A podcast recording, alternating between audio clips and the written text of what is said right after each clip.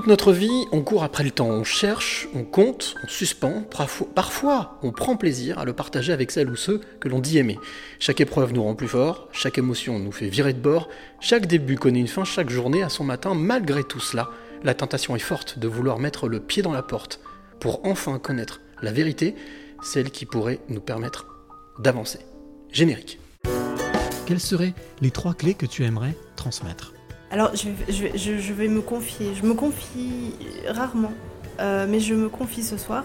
C'est d'écouter son cœur, c'est de se poser, de respirer. Il n'y a rien de mieux que la respiration. C'est oser les choses. Oser, c'est gagner. De ne pas pardonner, ça ne ramène personne et ça fait gagner les bourreaux. Sois pas un mouton et fais ce que toi tu veux être et crois en toi et va de l'avant. Et je veux dire l'amour, parce que sans l'amour, les hommes ne sont pas grand-chose. Il faut être sûr de soi. Et se répéter sans cesse que je suis le maillon fort et je dois impérativement laisser la trace de mon passage sur cette terre.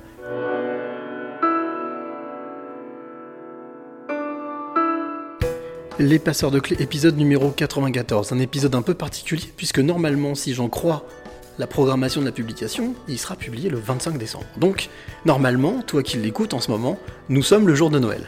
Donc je suis très heureux de venir à la rencontre de mon invitée aujourd'hui, qui s'appelle Petronille Rostagnat. Elle est donc écrivaine, dans un ancien temps journaliste, je crois, mais on verra ça avec elle.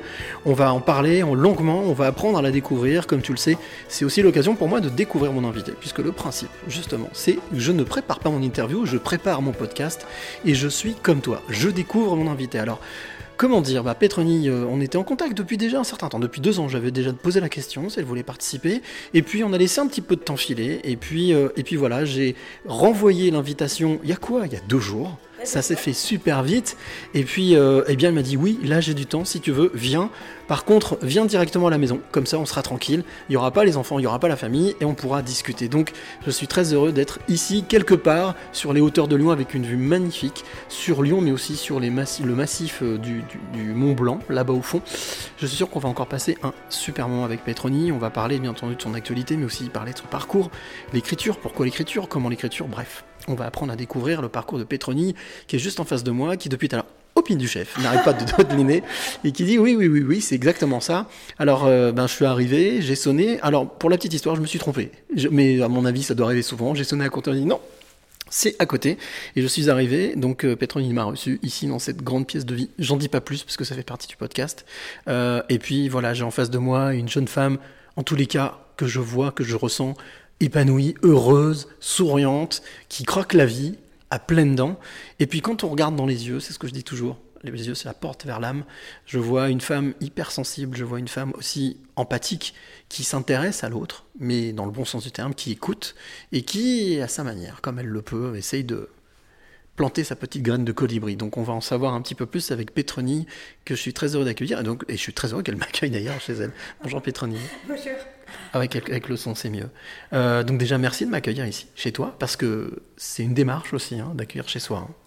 Bah écoute, pour moi, c'était une évidence. Quand tu m'as appelée, moi, je me sens bien chez moi. C'est la pièce où je te reçois, c'est la pièce où j'écris. Mmh. Donc, je passe pratiquement 90% de ma vie dans cette pièce. Donc, pour moi, c'était une évidence. Alors, on va en parler là dans quelques instants, puisque le premier exercice que je demande souvent à mes passeuses et passeurs de clés, c'est de décrire justement avec leurs yeux, avec leurs mots, la pièce dans laquelle nous sommes, ou le lieu dans lequel nous sommes, pour que celle ou celui qui nous écoute puisse vraiment s'immerger avec nous pendant tout l'entretien. Mais la première chose, c'est, tu parlais justement de la pièce où tu écris. Aujourd'hui, si tu devais définir l'écriture pour toi, c'est quoi ? Ça représente quoi ? Alors pour moi, l'écriture, c'est un exutoire. Pourquoi ? Je pense qu'on peut tous avoir un peu de colère en nous, parfois, par les injustices, par une impatience, par plein de choses. Et y en a qui vont courir, il y en a qui vont faire de la boxe. Et moi, je ne suis pas du tout sportive. Et en fait, pour moi, l'écriture, c'est ça, c'est l'exercice. C'est-à-dire que quand j'écris, je ne suis plus Petronille, je ne suis plus maman de 3 enfants. Je suis mes personnages et je m'amuse parce que d'un coup, je suis un tueur, d'un coup, je suis un détective, d'un coup, je suis une femme avocate. Et je m'éclate, en fait, comme une sorte d'actrice de cinéma qui changerait de rôle, qui change de peau. Et en fait, dès que j'écris, je change de peau. Et voilà, c'est une nouvelle vie qui s'ouvre. C'est un voyage intérieur, mais en tout cas un voyage aussi directement, sans forcément bouger. Mais la possibilité, grâce à l'écriture, Tu parlais d'exutoire, justement. Alors moi-même, de continuer, je te le disais, j'ai pour habitude de demander à mes passeuses et passeurs de clés, à la fin du podcast, bien entendu. Pour l'instant, encore... Mais allons pas trop vite. Padawan. J'ai pour habitude de demander justement à mes invités, souvent je leur laisse le choix du lieu, en leur demandant de trouver un lieu où ils se sentent bien. Et donc là, c'est le cas. Comment est-ce que tu décrirais ce lieu ? Alors déjà, on entend, c'est un son assez cathédral, hein. Il y a du volume. Mais comment est-ce que tu le décrirais, toi, avec tes yeux, avec tes mots, pour que ceux qui nous écoutent, là maintenant, puissent s'immerger avec nous ? Alors moi, je dirais que c'est la pièce de vie de la famille. C'est une pièce qui est neuve, qui est arrivée dans notre maison il y a un an, qu'on a construite il y a un an. On en avait besoin, peut-être après le Covid, d'avoir un peu plus d'espace pour tout le monde, parce qu'on en a tous souffert, je crois. Et puis, c'est une pièce assez simple, en fait. C'est un carré, c'est un grand rectangle, en sachant qu'il y a un mur qui est complètement fait de baies vitrées, qui est ouvert justement sur la nature, sur les arbres, sur Lyon en contrebas et sur les montagnes. Et donc, c'est un vrai lieu d'évasion, c'est-à-dire que tu es dans ton petit cocon chez toi, bien au chaud, mais en même temps, tu sens le vent là qui bouge dans les feuilles, on a des petits écureuils qui passent. Moi, j'adore, je suis très citadine, donc même si là, j'ai l'impression d'être un petit peu à la campagne, j'ai besoin de sentir de la vie autour de moi. Mmh. Et donc là, d'avoir un lion en contrebas, ça me rassure aussi, de dire qu'il y a de la vie juste en bas et qu'en 5 minutes, je peux avoir cette vie. C'est un bon compromis pour de l'évasion, s'évader, mais tout en restant vraiment sur cette notion de ville, de vie citadine. Exactement, voilà. Et puis, c'est une pièce, en fait, qu'on apprécie beaucoup. C'est une pièce où on vit vraiment avec les enfants. On fait les devoirs, on dit, on se raconte nos journées. Voilà, je pense qu'on passe vraiment beaucoup, beaucoup de temps dans cette pièce. Donc, on s'est chacun approprié différemment. Moi, maintenant, c'est mon bureau, parce qu'il y a un bar. Donc, je sais que je m'installe énormément ici avec mon portable, et c'est là où j'écris. Donc c'est là où on se trouve, hein. Exactement. Ça ressemble à un grand bio, un bio vraiment pour cuisiner, mais en même temps effectivement qui sert de bar, qui peut servir du coup de table d'écriture, hein, de bureau. L'écriture, on va en parler pendant tout cet entretien, pendant toute cette rencontre, mais mis à part l'écriture, j'ai pour habitude de demander toujours à mes passeuses, à mes passeurs de qui mieux qu'eux peuvent parler d'eux. C'est-à-dire qu'on a pour l'habitude des journalistes qui font des grands portraits, c'est bien, c'est classe, mais ça rappelle une pub d'une grande marque qui, mieux que toi, peut parler de toi. Si tu devais, on va dire, allez, te pitcher en 1 ou 2 phrases. Ah oui, c'est dur. C'est l'exercice. Là, d'accord. Mais si tu devais, mais vraiment en restant simple, n'allons pas chercher dans les choses compliquées, juste Petronille Rostagnat, en 2 phrases, tu dirais quoi ? Jacques, c'est une jeune fille pétillante, pleine de vie, pleine de rêves, pleine d'espoir, qui n'a pas encore confiance en elle, sur tous les points, donc il y a un travail encore à faire, ouverte sur les autres et qui aime les gens, qui aime les rencontres. Mais au final, tu dis qu'il n'a pas confiance en elle, qu'il le sait. C'est déjà une force de ne pas savoir qu'on n'a pas forcément confiance. Oui, alors est-ce que c'est une force, un défaut une qualité, je ne sais pas, mais disons que c'est peut-être aussi pour moi mon moteur, parce que comme je suis toujours dans l'incertitude, je pense que je me dis que rien n'est acquis, que tout n'est pas encore gagné, qu'il y a toujours des marches à monter, et c'est mon moteur. C'est-à-dire que là, je viens de recevoir un premier prix littéraire pour mon 6e roman, donc pour moi c'est une reconnaissance. Je pense que j'en avais peut-être besoin pour justement reprendre un peu confiance en moi. Pour alimenter la machine. Voilà, pour alimenter la machine, mais ce n'est pas pour moi un aboutissement, je le prends plutôt comme un commencement. Ce prix. D'accord. Et je me dis que j'ai encore, justement, là, on m'a tendu une main pour me dire que, voilà, on croyait en moi, à moi maintenant de ne pas décevoir mes lecteurs. Donc, tu es passé de niveau Padawan à niveau Jedi 1. Voilà. Sachant que tu t'en fixes 10 ou 12 des niveaux. Voilà, mais avant d'être maître Jedi, il y a encore du travail. D'accord. Et quand tu parles de travail, mais on y reviendra dans la deuxième partie, mais quand tu parles de travail, parce qu'au final, il y a beaucoup de gens qui se disent, mais écrivain, c'est pas un travail, c'est une passion. Comment est-ce que tu arrives à définir justement cette notion de travail ? C'est parce que ça t'occupe tout ton temps ? Alors, ça ne m'occupe pas tout mon temps, mais pour moi, c'est du travail parce que ce n'est pas si simple d'écrire un livre. Surtout que moi, j'écris donc des enquêtes policières. J'ai une héroïne qui est avocate pénaliste. Je n'ai pas fait de droit. J'attache beaucoup d'importance à la crédibilité de mes écrits. Donc, ça demande ce que j'appelle beaucoup moins de travail de recherche pour être crédible. Donc, en effet, c'est pour moi aussi un travail. Alors, bien sûr, c'est une passion. Mais ça reste quand même, je n'allais pas dire une contrainte, mais on a quand même des contraintes de temps, de timing. On se met quand même un petit peu la pression parce qu'il faut faire un roman par an. Il faut trouver des nouvelles idées. C'est pas spécialement si simple de se renouveler, de pas toujours se répéter. Et puis, oui, c'est un travail parce qu'en fait, derrière, il y a une équipe quand même. En fait, j'ai découvert ça. C'est-à-dire qu'en effet, on est seul derrière notre ordinateur quand on écrit le roman. Mais derrière, il y a toute une équipe après qui se met en place. Mmh. C'est-à-dire qu'il y a la maison d'édition, il y a l'éditrice qui nous relie, on a des correcteurs qui nous aident, qui nous guident. Et donc tout ça, bah, c'est un travail d'équipe en fait à la fin, pour aboutir à un texte accompli, on va dire. On reparlera de tout ça tout à l'heure, mais avant de parler de, justement de ton métier, de ce que tu fais, de ton occupation, de ton travail, je parlais tout à l'heure d'évasion, de voyage. Alors là, c'est vrai, quand on est ici, on regarde, on peut. Il suffit simplement de se planter devant la baie vitrée ou là et de regarder. On peut passer, je pense, largement des heures à observer, que ce soit les petits animaux qui passent dans les arbres ou que ce soit ce qui se passe dans le ciel. Le voyage, c'est quelque chose d'important dans ta vie. Oui, alors moi, j'ai été expatriée pendant de longues années. Donc j'ai vécu 5 ans en Chine, à Shanghai. J'ai vécu 5 ans à Dubaï. Donc là, ça fait 6 ans maintenant que nous sommes à Lyon et je pense que l'envie de repartir me retravaille. Ah oui. On a un peu la bougeotte avec mon mari. Et en fait, ça fait 22 ans que nous sommes ensemble et en fait, on a toujours bougé. Et je pense que c'est un moteur aussi dans notre couple de toujours se renouveler, de casser un peu cette routine et de prendre des risques. Parce qu'arriver dans un nouveau pays que tu connais pas ou tu connais personne, et c'est pas si simple. Il y a beaucoup d'attentes, d'illusions, de rencontres positives, négatives. Et donc, voyage, c'est très important. Et c'est vrai que même en étant à Lyon, dès qu'on peut, tu vois, on prend un avion et on part. Ah ouais. Ouais, tu vois, là encore, pour les vacances de la Toussaint, on est parti 15 jours aux États-Unis. Donc voilà, je ne connaissais pas du tout. On est parti à Los Angeles, Miami et San Francisco. Et on a fait un grand périple avec les enfants. Et voilà, c'était top, quoi. Donc voyager, c'est important. C'est important. Ouais. Alors, ce que je te propose, si tu es d'accord, je vais te proposer un voyage. Mais un peu particulier. On ne quitte pas, on ne part pas d'ici. Si tu es d'accord et si tu me fais confiance, j'ai pour habitude d'emmener mes passeuses et mes passeurs de clés dans une voiture magique, formidable, qui est la DeLorean. Tu sais, la fameuse DeLorean de Marty McFly. Génial. Donc, il me la prête à chaque fois. Il dit rien. T'es chanceux. Merci Michael J Fox. Il me prête sa voiture. Et puis donc, je te propose donc de prendre place dans cette voiture. C'est parti. Côté passager, moi côté conducteur. Alors, les portes se ferment. D'accord. Je tape sur le clavier, forcément une date, un lieu, tu vois, mon calendrier. Et là, la voiture décolle. C'est parti. Et là, on voyage. Alors, on voit des choses défiler, mais forcément, on voyage, mais dans le temps. D'accord. Hein ? Donc là, forcément, pas forcément dans le futur, on rentre plutôt dans le passé. Les portes s'ouvrent. Ok. On s'est posé. Et là, on sort. Toi de ton côté, moi du mien. Ok. On est arrivé. Le voyage est terminé. A priori, tu connais très bien les lieux. Ok. Ce qui me semble logique.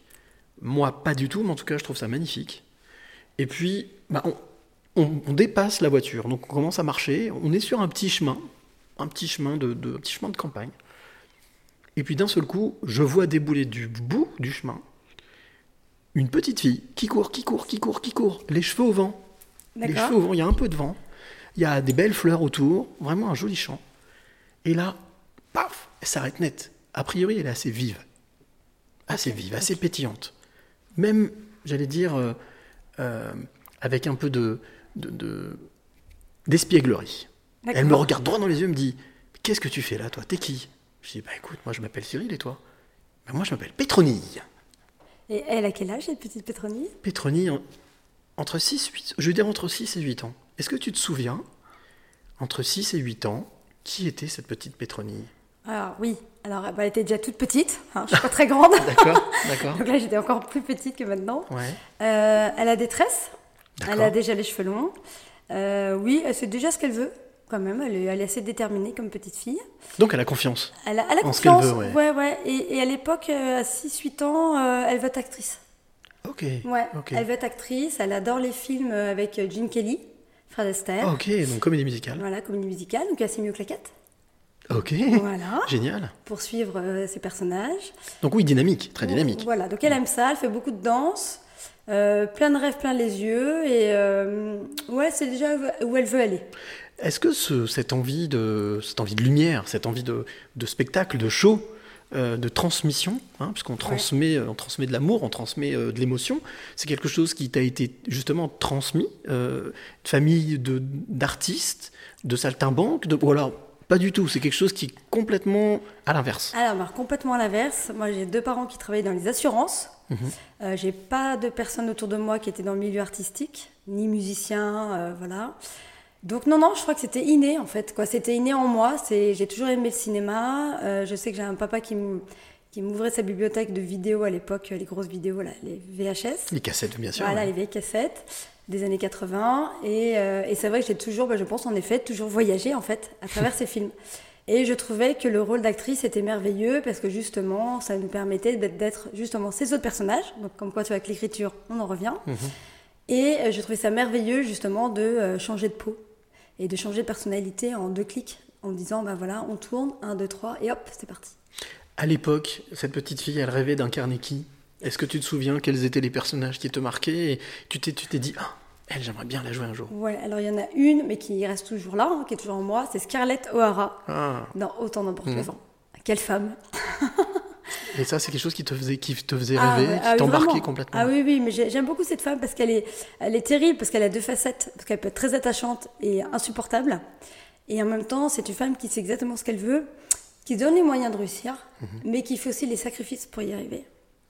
Et moi j'aime bien parce que justement c'est pas la super héroïne qui a des super pouvoirs qui arrive en 2 clics, c'est quelqu'un qui se bat pour ses rêves et pour atteindre ses objectifs, et ça j'aime bien ce côté combat. Ça c'est quelque chose que tu as tout de suite compris, que tu as tout de suite ressenti quand tu étais justement cette jeune fille, cette petite fille.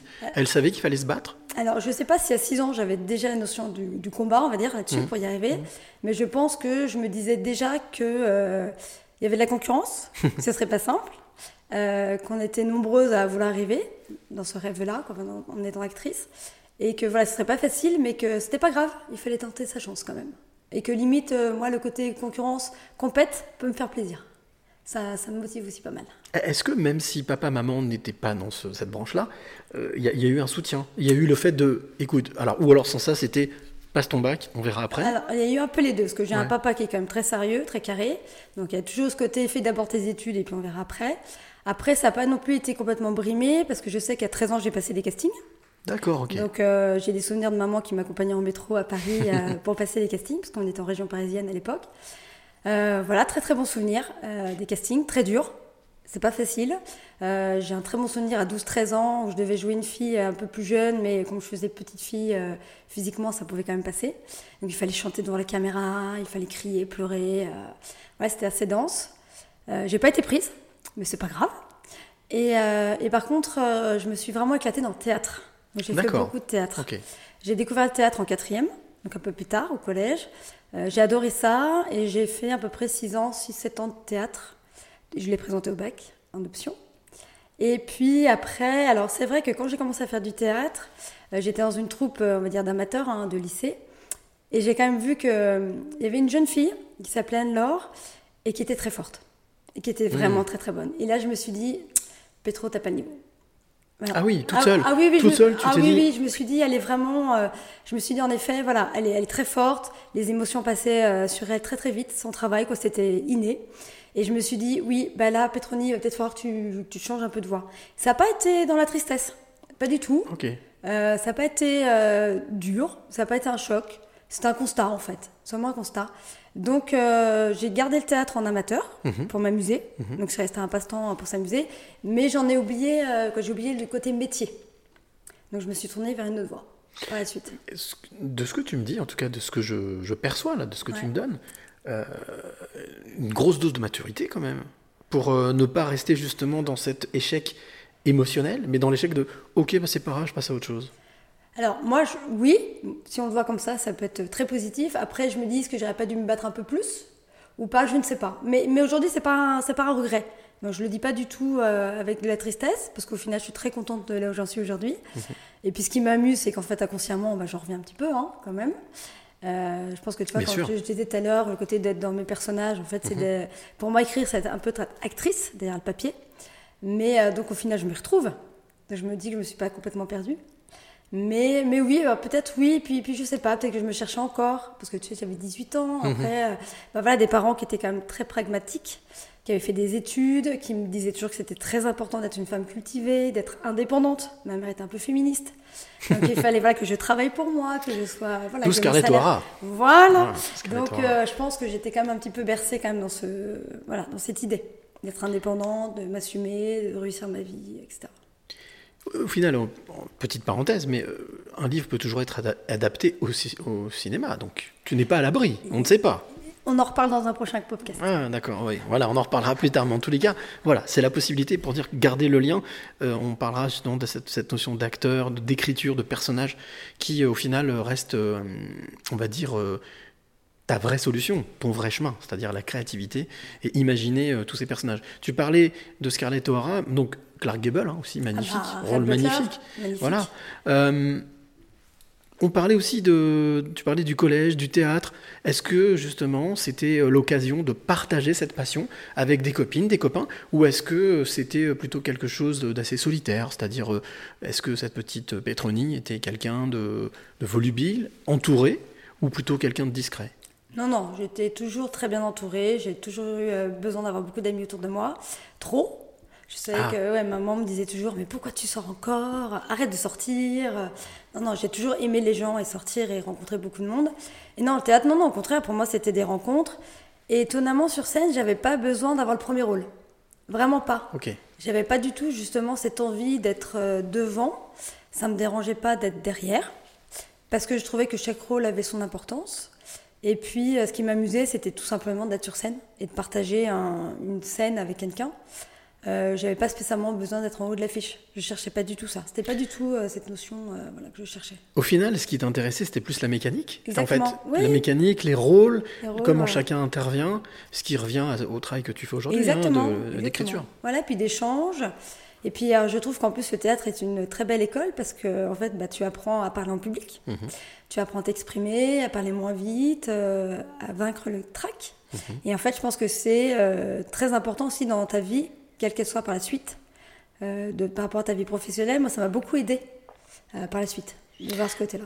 Est-ce que c'est quelque chose avec le recul qui t'a permis d'acquérir un peu d'assurance ? Oui, je pense, et je pousse mes enfants aujourd'hui à en faire. D'accord. Parce que je pense qu'en effet, ça nous permet de vaincre une certaine timidité, de réaliser qu'on peut avoir le trac, mais que tout le monde a le trac et que c'est pas grave, et que ça se surmonte, et après quel bonheur de passer sur scène, d'être passé au-dessus de ça et d'y arriver. Même pour soi, pour l'estime de soi. Et je trouve que c'est une très belle école de la vie. Et quel est ton plus beau souvenir, justement, de pièces de théâtre ou de rôle ? Alors, c'était mon dernier rôle. J'étais déjà une femme bien accomplie avec un enfant. À l'époque, j'étais un enfant. Je faisais partie de la troupe des théâtres amateurs de Shanghai, mais c'était une troupe francophone. À l'autre bout du monde. D'accord. À l'autre bout du monde. Et donc, je travaillais. J'avais 27-28 ans, à peu près. J'avais mon petit garçon que j'allaitais dans les coulisses, comme quoi j'avais vraiment envie de jouer. Et je faisais un petit garçon. Je jouais Toto, de Fredo. D'accord. Et donc, j'avais été métamorphosée avec des perruques, on m'avait aplati les seins, on m'avait un peu grimée pour que je fasse petit garçon de 7 ans. Et ce qui m'a le plus amusée, c'est que dans la scène, il y avait mon patron de l'époque, qui m'aimait bien, je pense, en plus, et qui a été choqué de me voir en petit garçon de 7 ans. Ah, du coup, ça l'a. Mais alors complètement. Ça l'a tout de suite calmé. Et ça m'a beaucoup amusée de voir dans son regard en disant, mais c'est qui ? Et ces transformations, voilà, moi j'ai adoré parce que justement sur scène, j'étais Toto, quoi. J'étais un petit garçon de 7 ans. Alors, il y a quelque chose qui est récurrent. Tout à l'heure, tu me dis la petite fille, tu me dis le petit garçon. Tu as parlé de ta taille tout à l'heure, c'est-à-dire quand tu as toujours été petite. C'est quelque chose que tu vis pas comme un complexe ? Alors si. Quoi, oui, c'est-à-dire que tu me donnerais aujourd'hui la possibilité d'avoir 20 cm de plus, je les prends. D'accord. Mais en même temps, je me dis que ça a permis de faire ma personnalité, mon caractère, et que donc je le prends plutôt aujourd'hui comme une force, en me disant que ça m'a permis d'avoir peut-être un peu ce côté ambitieuse, d'apparence sûre de soi en tout cas, de parler peut-être plus fort que les autres parce qu'il faut savoir se faire entendre. Et au final, je le prends aujourd'hui comme une force, comme une qualité. Il y a eu énormément de grands talents qui étaient petits. Hein. Oui. Piaf, Thierry Le Luron, Florence Foresti aussi aujourd'hui, qui n'est pas forcément grande. Oui, non, mais bien sûr. Non, mais aujourd'hui, c'est plus du tout... moi, je le vis plutôt bien. Aujourd'hui, en plus, je suis une femme. Je pense que c'est peut-être plus facile en tant que femme, déjà. Et puis, puis c'est bon, maintenant, je suis bien dans mes baskets avec ça. Donc, c'est bon.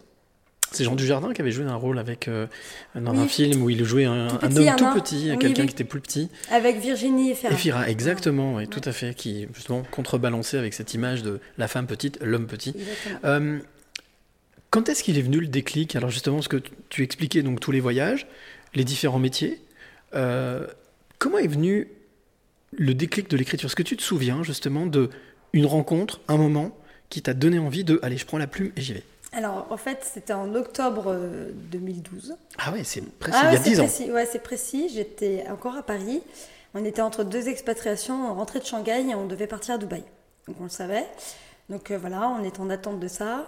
J'avais mon petit Augustin, mon petit numéro 2 qui venait de naître, qui était en train de faire sa petite sieste dans son transat. Et pour une fois, il dormait, donc j'avais un peu de temps devant moi. Et en fait, je lisais beaucoup de polars à l'époque. Donc, j'étais une grande lectrice de polars. Et j'étais un peu frustrée de mes lectures, parce que je trouvais qu'il y avait beaucoup de héros masculins dans les polars, et qu'ils étaient tous opprimés, qu'ils avaient tous des vies un peu pourries. Je trouvais que c'était un peu le stéréotype de l'homme alcoolique, divorcé, voilà, drogué ou pas. Classique. Voilà, classique. Et, j'en ai eu un peu marre, moi, de cette image. Et en tant que lectrice, je me suis dit, bah, moi, j'aimerais bien avoir une femme forte, bien dans ses baskets, mariée depuis des années avec le même mec, qui assume son métier et puis bah, qui est bien quoi, un peu la copine next door. Et je me suis dit bah, au mieux de critiquer et puis au mieux de dire ça, bah, vas-y ma grande, lance-toi. Et puis ce jour-là, bah, je me suis mise à écrire. Donc ça a été un défi. C'était un défi. Tu te souviens du dernier roman policier, du dernier polar que tu as lu avant justement d'écrire, de te lancer dans l'écriture? Le dernier, on va dire, le dernier polar qui t'a déçu, enfin, où tu t'es dit, oh, il y en a marre. Non, ce serait faux de dire ça, il m'a pas déçu, je l'ai vraiment adoré. D'accord. Donc, non, je l'ai vraiment aimé, c'était Alex de Pierre Lemaitre, qui est d'ailleurs, son héros est un inspecteur, un commandant tout petit, donc ça m'amuse. Mais non, j'ai pas fermé spécialement ce livre-là en me disant, voilà, mais je me suis dit, c'est toujours des hommes. La récurrence. Voilà, la récurrence de me dire, voilà, c'était un très bon livre, c'est un chef-d'œuvre, quoi. Pour moi, c'est vraiment un chef-d'œuvre. Donc, j'ai adoré ma lecture, mais je me suis dit, bon, on est toujours dans le stéréotype du mec divorcé, sa femme a été trucidée, voilà, bref. Et j'en avais un peu marre de cette noirceur dans le roman policier. Et je me suis dit, bah, je casse un peu les codes. Quoi, j'avais l'impression, en tout cas, à l'époque, c'était un peu les codes obligés. Et donc, je me suis dit, bah, voilà, écris. Mais alors, on me critiquait, bah, vas-y, parce que c'est pas si simple. J'ai réalisé qu'en effet, ce n'était pas simple d'écrire un livre. J'ai mis 1 an et demi à écrire mon premier roman, 1 an et demi encore avant de le montrer à quelqu'un. Ah ouais, donc 3 ans. Ah ouais, 3 ans, ouais. 3 ans, et puis bon, après, écoute, l'aventure a démarré. Est-ce que tu te souviens de l'émotion que tu as ressentie quand il y a eu la première lecture ? En fait, quand quelqu'un t'a fait le premier retour ? Alors, c'était mon papa. Facile. Classique, facile. Bon client. Ouais. Bon client. Non, mais grand lecteur. J'ai un père qui lit beaucoup, donc je pense que c'est lui qui m'a transmis le goût de la lecture. Okay. Donc pour moi, son regard était vraiment important. Pertinent, parce que je savais qu'il n'allait pas me faire de fleurs, qu'il allait être assez franc. Donc tu disais tout à l'heure, en plus, c'est quelqu'un d'assez carré, voilà, qui sait, voilà, et qui lit énormément, et de tout. Donc pourquoi pas du polar, mais c'est pas que spécialement sa tasse de thé non plus. Et il a été très encourageant, très positif. Et il m'a dit, mais qu'est-ce que t'attends, quoi ? Vas-y, fonce. Hey. Ouais, adorable. Et donc, bah, à partir du moment où j'ai eu son aval, c'était parti, quoi. Et après, donc, tu as cherché... Après, j'ai arrêté. Alors, en fait, ce qui s'est passé, que je me suis d'abord auto-éditée, parce que le temps d'écrire ce roman, donc 1 an et demi, etc., bah, j'étais à Dubaï. Donc, Dubaï... Donc, le premier, c'était une auto-édition. Alors, c'était une auto-édition partant de Dubaï, parce que bah, je ne connaissais personne dans le milieu. Moi, j'ai travaillé auparavant 10 ans en marketing-communication, donc pas du tout dans le milieu du livre. D'accord. Je n'avais pas justement spécialement d'amis autour de moi auteurs. Donc pas journaliste, mais dans le marketing. Voilà, dans le marketing. Voilà, donc aucune idée un peu comment se passait ce milieu. Et bah, c'est justement mon père qui m'a dit « Écoute, t'es loin, t'es pas en France, c'est pas facile de trouver une maison d'édition ». Écoute, moi j'ai vu sur internet qu'il y avait des maisons d'auto-édition qui se lançaient, qui étaient plutôt sérieuses. Tente, vas-y. Ça s'appelait chapitre.com. Oui, d'accord. Voilà. Et puis, bah, écoute, de Dubaï, c'était quand même pratique. Donc j'ai mis mon texte sur chapitre.com et en fait j'ai eu de la chance parce qu'1 mois et demi plus tard, le directeur commercial de l'époque m'a appelé en disant bah, écoutez, vous vendez bien, ça nous intéresse, on veut créer une maison d'édition, est-ce que vous partez avec nous ? Waouh ! Et c'était parti. Et donc en fait, j'ai été auto-éditée 2 mois. Et après, j'ai été éditée par ces petites maisons d'édition. Est-ce que ton job d'avant, tu parlais de marketing, est-ce que ça t'a aidé justement ? Parce que quand on écrit un livre, beaucoup d'auteurs sont confrontés à ça. Je l'ai été aussi, donc il faut savoir vendre quelque chose. Est-ce que ça a été justement une corde supplémentaire à ton art qui t'a permis de faire connaître ton travail ? Je pense que ça m'aide beaucoup aujourd'hui. Donc, je ne regrette pas du tout d'avoir eu ce passé-là avant professionnel, parce que je pense que c'est un atout. Parce qu'en effet, on est très nombreux sur le marché. C'est pas facile de se démarquer un petit peu de tout le monde. Et je trouve que le texte ne suffit pas, justement, pour se faire connaître. Parce que tu peux très bien écrire un beau chef-d'œuvre, mais si personne ne le sait, il ne se passera pas grand-chose. Donc, en effet, je trouve qu'aujourd'hui, le nerf de la guerre, c'est quand même le marketing, la distribution, la com. Et donc ça m'aide. Oui, ça m'aide énormément. En fait, je pense que je sais un petit peu comment ça pourrait marcher. Je pense que c'est pas toujours facile par rapport à ma relation avec ma maison d'édition, parce que je suis très demandeuse.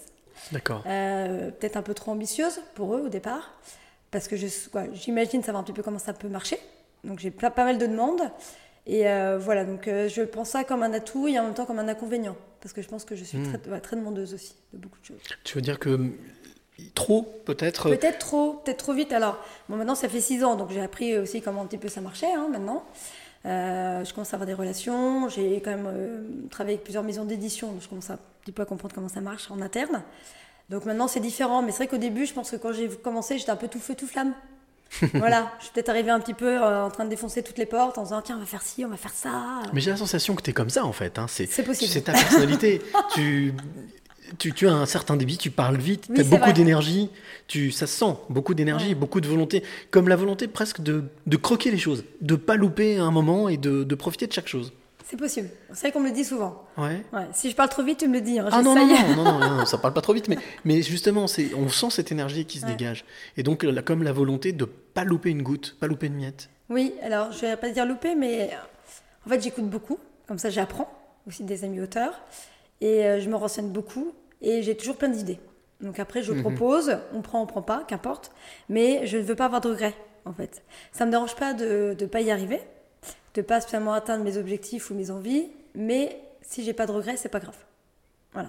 Donc moi, mon idée quand je travaille, c'est de me dire voilà, t'as telle chose qui peut se passer, saisis cette porte, ouvre, va voir cette personne, ça marche, super, ça marche pas, c'est pas grave, au moins t'auras tenté. Comme ça, voilà, je me couche le soir, je me dis t'as tenté, ça a pas marché, c'est pas grave, un autre jour, une autre fois. Une belle transmission du papa, très très pragmatique quand même. Hein. Voilà, peut-être. Ça fait partie de l'éducation quand même. Ouais, c'est possible. Alors, l'écriture sous toutes ses formes, tu aimes aussi l'écriture, pas forcément, j'allais dire de livres. Est-ce que tu t'intéresses à l'écriture, par exemple, de paroles de chansons, à l'écriture sous toutes ses formes, c'est quelque chose qui t'intéresse ou qui te plaît? Eh ben, pas tant que ça. D'accord. Ok. Non, c'est bizarre, je suis très mono sur. En plus, je ne lis que des polars. D'accord. J'ai essayé de lire d'autres genres littéraires, j'y arrive pas. Je pense que c'est vraiment ma came. Alors je désespère pas, je me dis peut-être qu'un jour j'aimerais changer d'horizon et voir autre chose. J'essaye parfois d'ouvrir un autre livre différent, mais je n'y arrive pas. Est-ce que tu peux être sensible malgré tout? Allez, on va dire... s'il y a des chansons, si. Voilà, l'art textuel, à l'écriture, on parle souvent du rap, mais au vrai rap, c'est-à-dire quelque chose qui soit... soutenu, avec une utilisation des mots, avec une force des mots, avec un impact. Oui, c'est quelque chose qui peut attirer ton attention, attirer l'oreille. Oui, et puis je peux souvent pleurer aussi devant en écoutant une chanson. D'accord, donc l'émotion peut passer. Ah oui, complètement. Et de temps en temps, ça m'amuse parce que ça m'amuse. Je suis de temps en temps dans la voiture, on écoute une chanson. Moi, je sais que mon mari, il va plutôt attacher de l'importance à la rythmique. Donc lui, il va s'éclater sur la musique, mais il va pas écouter les paroles. Et moi, d'un coup, je vais me mettre à pleurer. Il me dit mais qu'est-ce qui se passe? Je fais mais tu écoutes là ce qu'on entend depuis tout à l'heure. Et je lui dis mais change. Je peux pas écouter ça aujourd'hui, c'est pas possible, change. Et il a du mal parce que lui, il a pas du tout fait attention aux paroles. Alors écoute, loin de moi l'envie de te faire pleurer, mais je te propose, ça fait déjà un peu plus d'une demi-heure qu'on discute tous les deux. Généralement, je propose toujours une petite respiration, une petite pause que j'ai appelée la parenthèse musicale. C'est l'occasion aussi de faire découvrir à mon invité, et aussi à toi qui nous écoutes de l'autre côté, un artiste. Une femme, un homme, auteur, compositeur, interprète. L'artiste que je vais te faire découvrir aujourd'hui s'appelle Ghislain N. Il est lyonnais. D'accord. J'ai eu l'occasion de le recevoir dans un autre podcast que je produis qui s'appelle Dans ta face, les premiers vendredis de chaque mois en direct pendant 3 heures. Son titre s'appelle Cœurs légers. J'ai eu la sensation, quand j'étais à côté de lui et quand je lui posais des questions, d'avoir MC Solar il y a 30 ans. Génial. Alors, je te propose qu'on écoute ce titre et on se retrouve juste après. Est-ce que ça te va? C'est parfait. Il s'appelle donc Ghislain N. Écoutez bien son style, écoutez bien sa plume. C'est quelqu'un de percutant. On écoute ça s'appelle Cœurs légers. Heureux soient les cœurs clairs comme l'eau de roche, avec seulement en surface ses éclats d'écueil, qu'engendre souvent la vie et ses encoches. Les consciences simples, au poids fébrile d'un pétale de cuisse de nymphe, tout juste habité par les souvenirs d'hier et les espoirs de demain. Heureuses les mains propres, mais crasseuses, entachées par la besogne qui guette les temps si rupeux. Heureux les yeux sobres, qui contemplent encore le soleil brillant avec des regards d'enfant. Les oreilles attentives qui distinguent dans le chant du rossignol les tons de joie, les tons de fête, les tons de deuil à chaque fois. heureux les gardiens de phare, sur route maritime déserte, les sentinelles de la foi, pour chapelle sans fidèles, les estimes qui répondent à l'appel, heureux les cœurs légers, qui n'ont rien de trop à déclarer. Heureux soient les cœurs légers, heureux soient les cœurs légers, heureux soient les cœurs légers, légers, légers, légers, légers. Heureux soient les cœurs légers, heureux soient les cœurs légers, heureux soient les cœurs légers, légers, légers, légers, légers. Heureuses soient ces mamies magies qui aiment 1000 petits-fils comme on n'en aime qu'un. Heureux soient ces êtres génies qui à force de sacrifices forgent un destin. Heureux les pieds à l'étrier qui parcourent le monde pour dire au monde paumé: tu n'es pas personne mon petit, toi aussi tu es quelqu'un. Les bontés sans lendemain, les petits béguins incertains, les fous rires qui disent tout et se cachent dans les petits riens. Heureuse la vie qui s'écoule avec ses remous, qu'on vit sans regret, en tentant de dompter ses remords. Les élans spontanés, saisis sur le vif dans l'urgence d'un quai de gare. Heureuses les flammes dentinantes, hésitantes, qui naissent dans nos humeurs, nos ardeurs, et promettent le brasier. Les feux de Bengale, les feux de joie, la vie qui fait flamme de tout bois. Heureux chaque cœur, qui donne au moins autant qu'il reçoit. Heureux soient les cœurs légers, heureux soient les cœurs légers, heureux soient les cœurs légers, légers, légers, légers, légers. Heureux soient les cœurs légers, heureux soient les cœurs légers, heureux soient les cœurs légers, légers, légers, légers, légers. Heureux soient les papillons de Courcelles qui voltigent et rêvent de grands espaces. Heureuses les reines de fourmilières qui s'échinent à perpétuer l'espèce. Heureux soient nos cœurs lavoirs qui lessivent nos tristesses, les essors les effacent. Heureuses les consciences sereines, les pudeurs gentillesses, les modesties qui frôlent la noblesse, les courages qui font des lauriers de liesse, les paroles qui disent la tendresse. Heureux les vieux jours avec encore quelques belles heures, heureux les jeunes gens avec tout leur capital bonheur.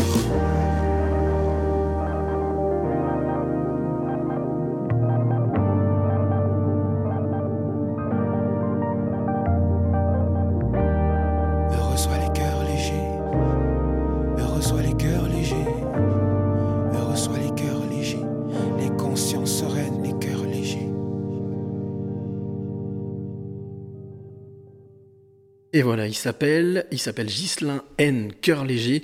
C'est un artiste aux multiples talents. J'en profite pour faire un clin d'œil au travail qu'il fait, parce que au-delà de la scène, hors scène, il va par exemple en prison, rencontrer les prisons des femmes par exemple pour travailler l'écriture. C'est quelqu'un d'une sensibilité que j'ai rarement vue dans la scène, sur la scène du rap. C'est pour ça qu'il m'a fait penser à MC Solar, à Claude, qui on est vraiment dans la même lignée. C'est quelqu'un qui, quand tu l'as à côté de toi, c'est voilà, c'est... Ouais, il dégage quelque chose. Exactement, il dégage. C'est exactement le bon mot, il dégage quelque chose. Allez, on revient à, non pas nos moutons, mais à nos personnages. Hein. On parle d'écriture avec Petronille Rostagnat, qui est mon invité pour les Passeurs de Clés, 94e numéro. Et on en profite, bon, joyeux Noël à tout le monde, a priori. Hein. Joyeux Noël. J'espère que la dinde est bonne. Donc oui, on revient là pour le coup, sur ton actualité. Alors, tu l'as dit tout à l'heure, premier prix, oui. Prix de Cognac, ce qui est quand même... pas des moindres prix. Hein. Oui, très fière. Hein, Cognac, c'est un joli prix. Oui. Comment est-ce que tu as... tu l'as dit tout à l'heure, tu l'as plus ou moins dit, mais comment est-ce que tu as accueilli ce prix ? Tu l'as dit que c'était bon, une reconnaissance, mais aussi un nouveau départ, quelque chose qui t'obligeait à commencer quelque chose. Mais quand on t'appelle, quand on te dit ton livre est sélectionné, et quand on te dit ensuite ton livre a gagné, dans quel état d'esprit tu te trouves ? Tu passes par plusieurs étapes d'émotion ou... Alors, j'avoue, sur le moment, quand j'ai entendu mon nom, en plus c'était dans une salle, il y avait quand même 300 personnes. Il faut savoir qu'au Festival du Palais de Cognac, tu as aussi pas mal d'acteurs, réalisateurs qui sont dans le public. Mmh. Donc il y avait quand même un beau palmarès d'invités. Et puis la concurrence pour le prix était belle. Il y avait vraiment des très très beaux auteurs qui étaient sélectionnés. Donc moi, je n'y ai pas cru. Ouais, non, j'y croyais pas. Tu t'es pincé. Ouais, voilà, je pensais qu'il y avait quand même beaucoup d'auteurs qui méritaient aussi ce prix. Donc, je ne m'étais pas du tout imaginé le recevoir ce soir-là. Donc, j'y suis vraiment arrivée, moi, un petit peu en dilettante, en mode je profite. Vacancière presque. Voilà, au début. Et puis, quand j'ai entendu mon nom, mais là, ça a complètement changé. Hein. Prise par l'émotion, beaucoup d'émotions. Donc, je pense que oui, j'ai dû pleurer sur scène, mais de joie. Donc, c'était plutôt sympathique. Voilà, j'ai dédié le prix à ma maman qui vient de décéder. Voilà, c'était important pour moi. Et puis j'ai remercié les gens qu'il fallait, mais j'étais sur mon nuage tout de suite. Hein. Je sais plus où j'habitais. Et en même temps, je réalisais ce que ça voulait dire. Parce qu'en effet, bah, j'ai été sélectionnée déjà pour pas mal de prix. Et bah, c'était le premier où j'étais récompensée. Et je me suis dit, mais quel prix ?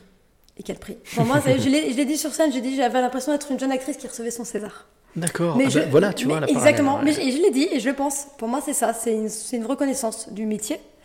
Je pense qu'il y a un regard qui change aussi. Les gens commencent à te regarder un petit peu différemment. Et je pense que j'en avais besoin. Parce qu'au bout de 6 romans... Tu te sentais fatiguée ? Non, pas fatiguée, mais bon, je trouve que je donne quand même beaucoup d'énergie pour me faire connaître. Toi, pour faire des salons, pour rencontrer des lecteurs. J'adore ça. Donc, c'est pas une énergie négative que je donne. C'est plutôt positive. Mais au bout d'un moment, tu te dis, est-ce que tout ça, quoi, pas tout ça pour ça, mais...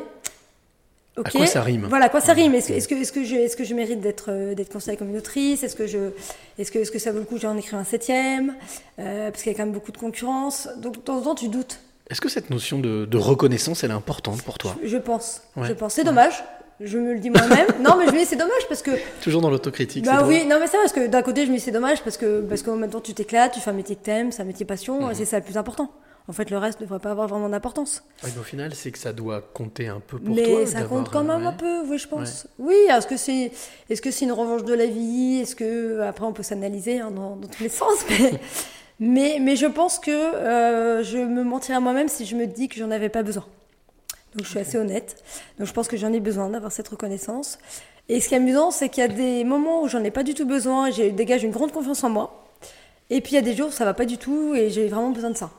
Donc comme quoi, tu vois, avoir le prix, c'était parfait, ça tombait à pic.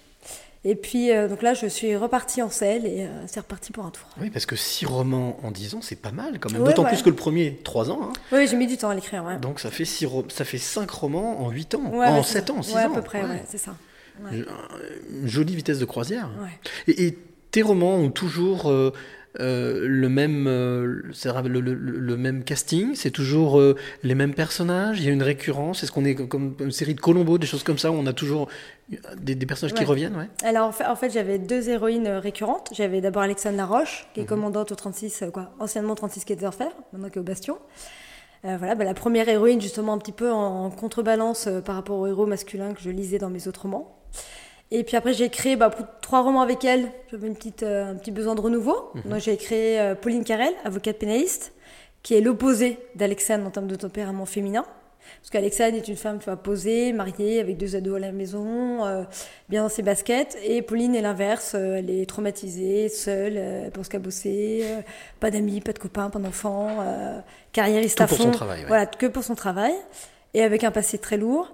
Et le plus drôle, c'est que j'ai essayé de faire un petit one-shot, le 6e roman, avec un héros masculin, pour sortir un peu ma ligne de confort. Et c'est lui qui a reçu le prix. Comme quoi.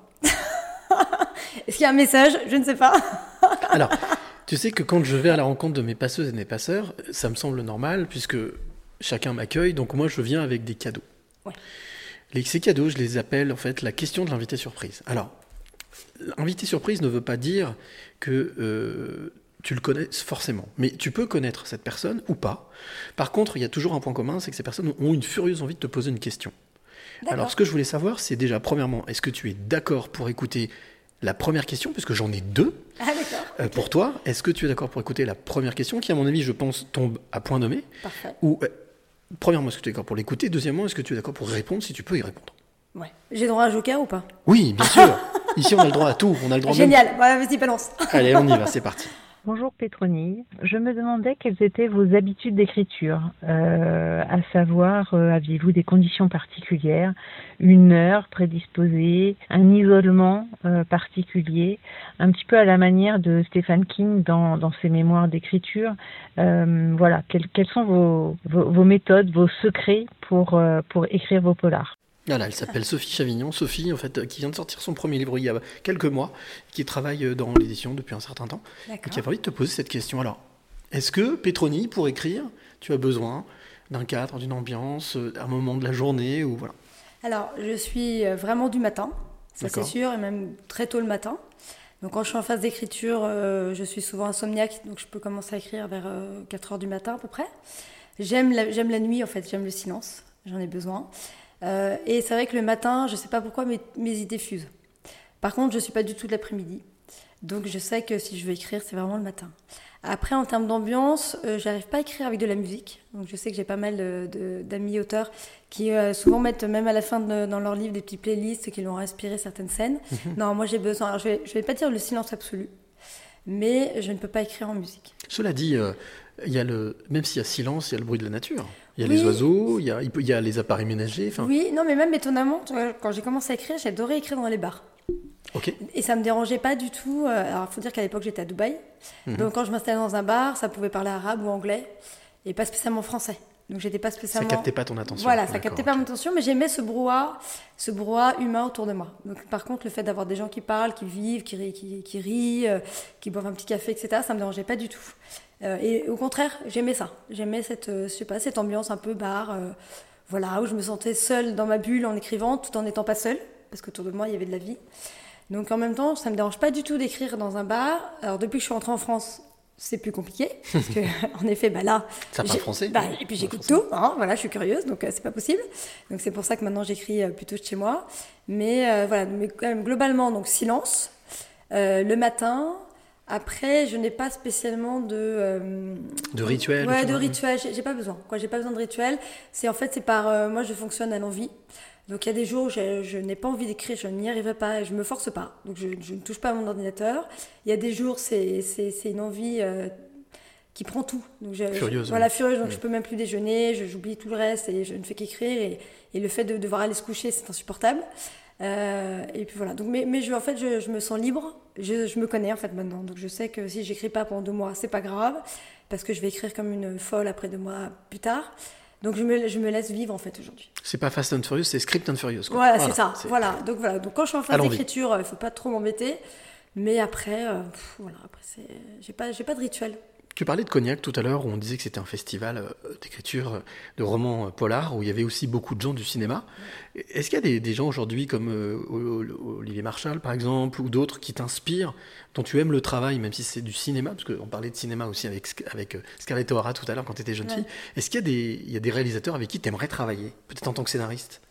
Oui, alors après, moi je fonctionne plutôt à la rencontre. D'accord. Donc évidemment, tu me parles d'Olivier Marchal, on le connaît tous, et évidemment ce serait une consécration de travailler avec lui. Ancien flic, hein. Donc, voilà, ancien flic, il sait de quoi il parle, il a de la bouteille. Maintenant, moi je fonctionne à la rencontre. D'accord. Donc il suffit que la personne que je rencontre me donne envie, qu'il y ait un bon feeling. Après, je fais confiance. C'est quelque chose d'important pour toi, ça, le ressenti, l'intuition. Ah oui, c'est très important. Et souvent, en plus, je me trompe pas. C'est-à-dire que quand voilà, une personne que je ne sens pas, je sais que ça ne marchera pas. Et que ça marchera rarement par la suite. Même si je laisse le potentiel de quand même discuter, d'essayer de percer cette personne à jour, souvent je ne me trompe pas sur ma première intuition. Ça t'est arrivé justement de ne pas écouter cette petite voix, de ne pas écouter cette intuition, et te dire, mais là, non, mais c'est bon, stop, il faut que j'écoute mon intuition. Oui, ça m'est déjà arrivé. Mais dans l'autre sens aussi. C'est-à-dire que je peux partir sur un a priori, puis la vie fait qu'en fait, t'as un moment clé avec cette personne, parce que tu te retrouves à deux dans un endroit clos, et donc, t'es quand même poli, gentil, donc tu lances une conversation, puis en fait, tu réalises que cette personne est follement intéressante, adorable par rapport à ce que tu pensais, et c'est une très belle surprise. Donc après, ça va dans les deux sens. Quoi. Je me laisse aussi... voilà. Mais globalement, je me fie quand même pas mal à l'instant. On parlait aussi tout à l'heure d'auteurs, tu parlais de tes collègues auteurs. Ouais. Est-ce qu'il y a aujourd'hui, mis à part Chatham ou autre, mais est-ce qu'il y a des auteurs, par exemple français, dont tu aimes le travail, tu aimes l'écriture, et tu as déjà eu l'occasion de parler avec eux ? Alors maintenant, il faut savoir que je lis pratiquement que des auteurs français. D'accord. Parce que comme je rencontre beaucoup justement maintenant d'amis auteurs sur les salons, ça me fait très plaisir après de lire leurs livres, parce que justement j'ai rencontré la personne avant, donc qui m'a donné envie. Et je trouve qu'en effet, en France, il y a énormément d'auteurs et d'autrices de polars, qui sont très différents, et donc tu en as pour tous les goûts. Même si tu restes dans le genre polar, roman policier, tu as vraiment de tout. Et je trouve que c'est tellement riche que pour le moment, avec le marché purement français, je m'éclate. Donc je reste vraiment sur des auteurs français. Après, hommes ou femmes, j'ai mes petits chouchous, mais qui varient aussi selon les moments de la vie. J'aime beaucoup Jérôme Loubry, j'aime beaucoup Barbara Abel, j'aime beaucoup Sandrine Détombe. Quoi, je peux en citer des dizaines, hein. Mais voilà, des auteurs plus ou moins connus. Et il y a un auteur aussi qui est lyonnais, quoi, qui est de la région, qui s'appelle Xavier Massé, qui, je verrais bien aussi, il le sait, parce que je lui ai souvent dit que je verrais bien aussi scénariste de films. D'accord. Parce que ses romans sont des vrais films hollywoodiens. Et c'est vrai que lui, dès que je prends un de ses livres, je sais que je ne serai pas déçue. Qu'est-ce qui t'attire dans un livre, dans un polar ? C'est quoi ? Ce sont les personnages ? C'est l'intrigue ? Qu'est-ce qui t'attire en premier ? Moi, ce que j'aime, c'est l'action. En fait, il faut que ça aille vite. J'aime rentrer tout de suite dans l'histoire. Donc, j'aime pas quand il y a trop de descriptions. J'aime pas quand il y a trop de personnages non plus.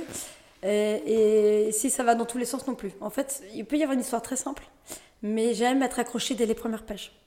Alors, il y a une autrice, autrice ouais. lyonnaise, peut-être que tu connais pas, qui s'appelle Diane Garance. Je te ferai découvrir, ouais. je te ferai cadeau, l'un de ses livres, plaisir. L'un de ses romans policiers, qui a choisi aussi de prendre le contre-pied. Son personnage, c'est une enquêtrice, une femme, mais plutôt un peu à la pas de bol, voilà. Ah, c'est une fille qui enquête, mais qui est un peu à la François Pignon, tu vois, à qui il arrive toujours plein de choses. Donc je te ferai passer, plaisir, voilà, ouais. Pour faire découvrir Diane Garance. D'accord. Tout à l'heure, je t'ai dit que je suis venu avec 2 questions. Ah. Donc, j'en ai une deuxième. C'est parti. Si tu es d'accord, pour toujours. Sûr, même principe. Sûr. Ah oui, mais tu sais, moi, je suis... Et voilà. Attends, et puis, j'ai pas encore utilisé mon joker. Hein, exactement, donc... exactement. Alors, on écoute cette question et on voit si tu peux répondre après. Petronille, qu'est-ce qui vous allume l'âme à travers votre goût de l'écriture, dans ce que cela révèle en tant qu'auteur aujourd'hui, et quelles ont été les étapes qui vous ont donné les clés pour poser les mots derrière les mots, pas à pas, et de les incarner ? Eh oui, ça c'est Laetitia Kotchev qui te possède. Tu vois, derrière, quoi, qu'est-ce qui allume ton âme ? Ah, oui. Qu'est-ce qui fait que tu as posé les mots derrière les mots ? Est-ce que tu arrives à le... Non. Est-ce que c'est quelque chose que tu arrives à analyser ou tu t'en moques ? Non, c'est pas que je m'en moque, mais je pense que... C'est pas que j'arriverai pas à répondre à cette question, mais je sais pas si je suis encore allée jusqu'au bout de cette analyse. Mm-hmm. C'est-à-dire que pour le moment, j'écris, c'est un plaisir, c'est une passion. Donc pour moi, c'est le premier moteur. Donc je me suis dit, le jour où je n'aurai plus de plaisir d'écrire, il faudra que j'arrête, tout simplement. Et ça, tu le feras ? Vraiment, tu penses ? Je pense que... Enfin, je pars du principe que quand... En tout cas, c'est comme ça que moi, je vis l'écriture. L'écriture, c'est quelque chose de sincère, pour moi. Et je trouve que tu peux pas mentir à ton lectorat. Et que si c'est du travail, j'allais pas dire bâclé, mais tu sens que l'auteur n'a pas pris de plaisir derrière ses mots, derrière ses personnages, je pense que le lecteur le devine, le ressent. Tu penses que c'est quelque chose qui peut se ressentir et que limite le lecteur va s'ennuyer, il va pas comprendre et tu vas le perdre. Parce que tu seras perdu toi-même dans cette écriture. Si toi-même, tu l'as pas vécu, si tu l'as pas aimé. Donc si je comprends bien, pour toi, un bon auteur, c'est quelqu'un qui est sincère. Pour moi, oui. Qui doit être sincère, tant dans ses personnages que dans la plume, dans les mots qu'il utilise. Exactement. Mais qui en fait, qui doit être lui, tout simplement. Après, tu aimes pas son style, parce qu'on est chacun avec nos personnalités, avec nos histoires, nos blessures. Mais je trouve que si tu essaies de mentir ou d'être quelqu'un d'autre dans tes livres, ça se ressent. On parle de schizophrénie quasiment, là, enfin de double personnage, d'un côté. Ouais, Dr. Jekyll, Mr. Hyde. Voilà. Je suis dans la vie ça, et puis au final, je fais croire que... en même temps, je dis ça, mais après, si je m'auto-analyse, je me dis, dans ma vie, moi, de tous les jours, je suis quelqu'un de fidèle, j'ai mes 3 enfants, maman, on va dire, un peu à la maison, etc. Et dans mes livres, c'est pas vraiment l'image que mes personnages ont. Donc, c'est pas spécialement ça, mais c'est plutôt le plaisir que tu as pris à écrire. Oui, vois, dans la sincérité du propos. Du propos, voilà, exactement. Parce qu'au final, tu le disais tout à l'heure, hein, c'est toi qui l'as dit, l'écriture comme un exutoire. C'est ça. Donc c'est aussi la possibilité de tous les fantasmes, c'est-à-dire en fait de pouvoir exuter, de pouvoir... Alors, il y en a qui deviennent serial killer, d'autres deviennent écrivains, voilà. Mais oui, mais voilà, c'est une gym comme un autre, Mais moi j'adore ça pour écrire, c'est un vrai bonheur. Et c'est vrai que je pense que j'ai pas mal d'énergie, comme tu l'as ressenti. J'allais pas dire de la colère en moi, mais peut-être des frustrations ou de la patience, et ça me fait un bien fou d'écrire, quoi, tu vois. Pour ça, je trouve qu'en fait ça canalise un peu mon énergie. Au final, c'est comme une séance de psy, quoi. Complètement. C'est ta propre séance, tu t'auto-analyses, tu sais que tu vas balancer. Est-ce que tu considères qu'aujourd'hui l'écriture, comme la musique, comme n'importe quel autre art, est un moyen justement d'évacuer, de lâcher ? Je pense. Et je pense que ce qui est très dur aussi quand tu es artiste, quel que soit justement le domaine, comme tu disais, peinture, musique, écriture, c'est que justement tu te mets un peu à nu, même si tu as l'impression de ne pas parler de toi du tweet, tu te mets quand même à nu. Et ce qui est dur, c'est justement c'est le regard des autres, donc, d'exposer ce que tu as fait au regard des autres et à la critique. Après, il y en a qui sont plus ou moins prêts à l'entendre. Étonnamment, moi, alors, j'ai mis du temps en effet à être lue, mais à partir du moment où j'ai accepté le fait d'être lue, j'accepte les critiques. J'en ai, positives, négatives. Ça me dérange pas. J'estime en effet que je peux tout à fait ne pas plaire à tout le monde, et c'est normal, et c'est pas grave. À partir du moment où je plais à certaines personnes, je veux dire, j'ai gagné ce que je voulais. Est-ce qu'au final, même si apparemment tu dis que la critique est constructive, comme si elle est sincère, même une critique qui est négative, par exemple, tu vas l'analyser, tu vas regarder, tu vas dire, ok, là, peut-être, tu vas te remettre en question ? Mais complètement. Et en fait, ce qui m'amuse, c'est que je m'autocritique aussi pas mal. et ça m'arrive aussi dans des salons, tu as des lecteurs qui viennent me voir, mais tout penaud, parce qu'ils veulent pas être méchants, donc ils me disent, bah voilà, j'ai lu ce livre, j'ai adoré, bon, bah celui-là, j'ai un peu moins aimé tel passage. Et donc, ils m'expliquent pourquoi, donc avec beaucoup de gentillesse. Et souvent, je les déstabilise parce que je les regarde et je fais « Mais je suis tellement d'accord avec vous. » Mais c'est vrai. Souvent, t'entends, on me fait des critiques et je dis « Mais oui, mais vous avez raison. Je suis d'accord. Tel personnage aurait peut-être dû plus se creuser ou la fin est peut-être un peu facile ou j'en sais rien. » Et en fait, j'écoute beaucoup les critiques et ça m'a en effet permis de m'améliorer pour les romans qui ont suivi après. Pour les personnages, ouais, pour l'intrigue. Pour l'intrigue, ouais. L'intrigue, les fins. Je sais que dans mes premiers romans, j'avais des fins... plutôt positive, parce que justement je voulais un peu casser les codes et j'ai... Happy end quoi, un peu. Ouais, un peu happy end. À l'américaine. Ouais, voilà, mais peut-être un peu trop, un petit peu too much. Okay.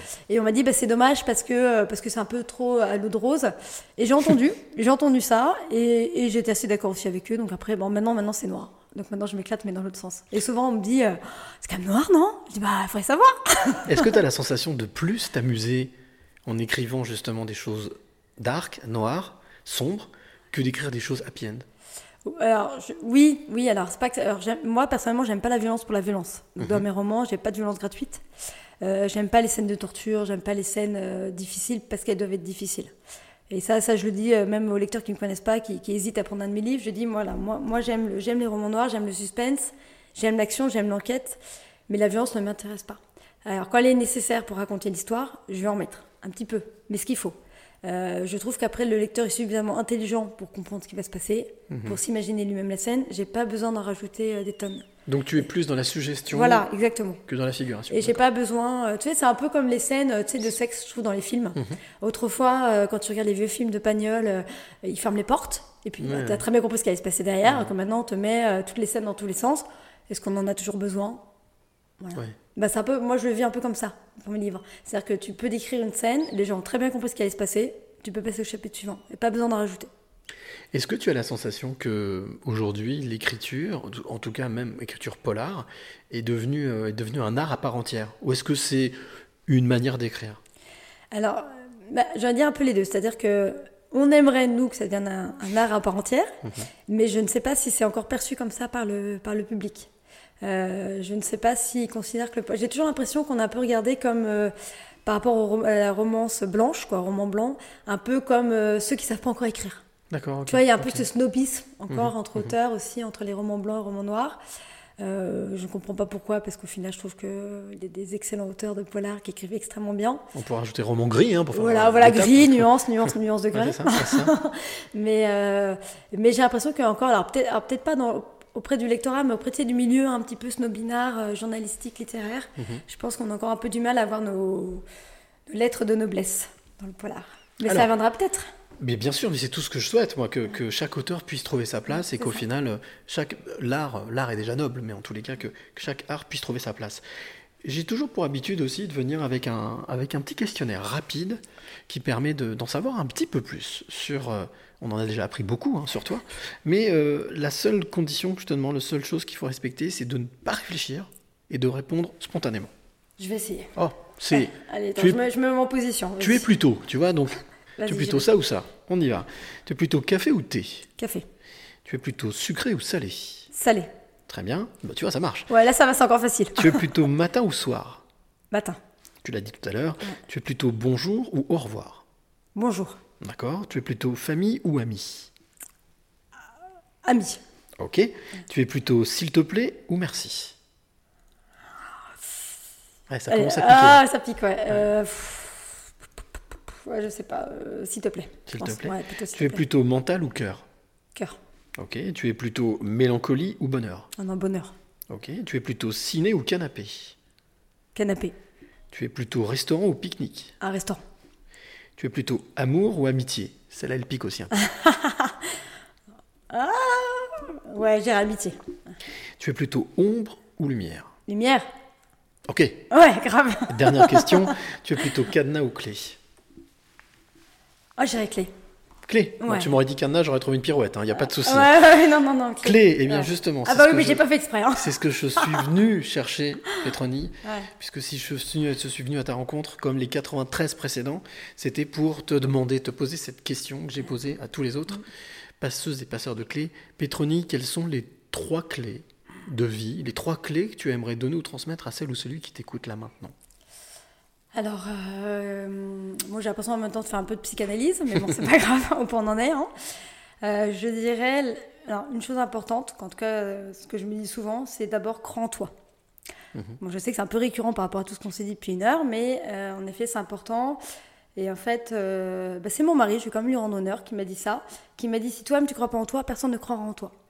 Ce qui n'est pas faux. Ce qui n'est pas faux. C'est très cartésien. C'est très cartésien, ça peut paraître très bateau comme phrase, mais moi ça m'a parlé. Et je me dis, il a carrément raison, si moi-même j'y crois pas, pourquoi les autres y croiront à tes rêves ? Donc crois en toi et puis tu verras, ça s'ouvrira, les portes s'ouvriront au fur et à mesure. Donc je dirais, la première chose, c'est de croire en soi, se faire confiance. Voilà, se faire confiance et croire en soi. Deuxième clé, par rapport à mon expérience personnelle, je dirais la persévérance. Mmh. Persévérance, parce qu'en fait, tout n'est pas spécialement facile, tout n'est pas dû. Mais c'est pas grave, on le sait et c'est comme ça, et ça veut pas dire que c'est perdu, et il faut croire justement, c'est un peu redondant par rapport à ce que je disais, mais croire en soi, se donner les moyens de réussir, s'entourer de bonnes personnes et voilà, et y croire toujours et encore, et ne pas avoir de regrets dans sa vie. Voilà, je pense que le plus compliqué, en tout cas pour moi, serait vivre avec des regrets. Donc pas de regrets, donc fonce, persévère, et puis ça aboutit pas, qu'importe, mais tente. C'est fait, voilà. Pas de regret. Donc, croire en soi, persévérant. Et après, je dirais, troisième clé, c'est bien s'entourer. Parce qu'en fait, être seul, c'est bien, mais je pense qu'on peut apprendre beaucoup des autres. Parce qu'on n'est pas superwoman, ni superman d'ailleurs, et que je trouve, comme moi, en tout cas pour ma part, que les rencontres, les conseils, des mains tendues, même des critiques, critiques négatives de lecteurs, des portes qui se sont fermées, en fait, ça nous construit aussi beaucoup. Et je pense que ça nous nourrit et ça nous grandit. Donc, bien s'entourer. Est-ce que Parce que bien s'entourer, c'est aussi déléguer, c'est-à-dire faire confiance. Oui, faire confiance, c'est quelque chose qui a été compliqué au début ? C'est quelque chose auquel tu as été obligé de t'habituer, ou c'est quelque chose que tu as toujours fait ? Alors, je dirais que c'est... En tout cas, dans ma vie professionnelle d'auteur, c'est quelque chose que j'ai fait assez vite. Mmh. Parce qu'au début, j'étais seule pour mes 3 premiers romans. Et j'ai réalisé qu'en effet, j'allais pas avancer très vite et que je tournais un petit peu en rond et que j'avais pas une marge de progression, même au niveau du style, etc., qui était très fort. J'ai pris un agent. Ok. J'ai pris un agent littéraire pour mon 4e livre, et là, j'ai vraiment senti la différence. Parce que là, j'ai eu un vrai coach littéraire qui m'a porté, qui m'a conseillé, qui était un ancien directeur d'édition. Et puis surtout qui t'a soulagé aussi de... Ouais, et puis même qui m'a... et puis qui était un peu... qui m'a énormément conseillé, qui m'a dit, ça tu oublies, il faut que tu écrives comme ça, pourquoi tu partirais pas dans telle direction, etc. Et ça a été très riche. Et je me suis dit, mais pourquoi je l'avais pas fait avant, quoi. Brainstorming, hein. Ouais, ce qu'on apprend en marketing, brainstorming. Exactement, génial. Et je me suis dit, oui, en fait, c'est ça, tu écris, bien sûr, tu as ton propre style. Et au final, ce qui était intéressant, c'est qu'il m'a pas changé. Donc, c'était toujours mon style, mon histoire. Mais il m'a appris à monter des marches et à m'améliorer encore. Repousser tes limites. Voilà, repousser mes limites, aller encore plus loin que là où je pensais aller. Et je continue. Et là, tu as vu la différence. Ah ouais, vraiment. Tu as toujours cet accompagnement, Alors, j'ai changé d'agent depuis. D'accord. Parce que pareil, il y avait une nécessité, un besoin, une envie. Mais toujours, en tout cas, en binôme. Toujours en binôme, et ça, j'aime ça, en fait. Et puis, je trouve que moi, quand je commence à écrire un roman, j'ai souvent des doutes, et j'ai besoin d'avoir ce regard extérieur qui me dit, tu pars dans une bonne direction, continue, ou au contraire, c'est un peu casse-gueule, oublie. Et en fait, ça ne me dérange pas du tout d'avoir ça, au contraire, ça m'aide, d'avoir un peu ce ping-pong. On parlait tout à l'heure, on disait qu'on a vu sur cette magnifique ville de Lyon, qui est la capitale des Gaules, l'ex-capitale des Gaules. Est-ce que, alors, il y a un événement à Lyon qui s'appelle Quai du Polar. Est-ce que tu trouves que Lyon est une ville qui se prête justement admirablement bien au polar ? Alors, oui, Je n'écris pas, moi, mes scènes ne se passent pas à Lyon. On me pose souvent la question, mais je ne sais pas pourquoi. J'ai commencé avec Paris et ça me convient pour le moment très bien. Oui, Lyon, mais bien sûr, il y a tellement de quartiers différents. Il y a plein de petites rues étroites, des petites marches, tu ne sais pas où elles vont t'amener.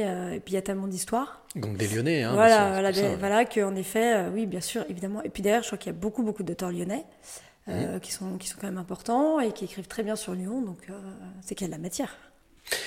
Avant-dernière question, avant de clôturer ce podcast, j'aimerais te demander, puisque dans tes livres, il y a des héros, des héroïnes, j'ai pour habitude de demander à mon invité, dans la vie moderne, aujourd'hui, il y a quelques jours, quelques semaines, quelques mois, est-ce qu'il y a une femme ou un homme, une héroïne ou un héros moderne qui t'a flashé, où tu t'es dit oh, « magnifique ». Mais ce qu'elle fait ou ce qu'il fait, alors c'est pas forcément dans l'écriture. Hein.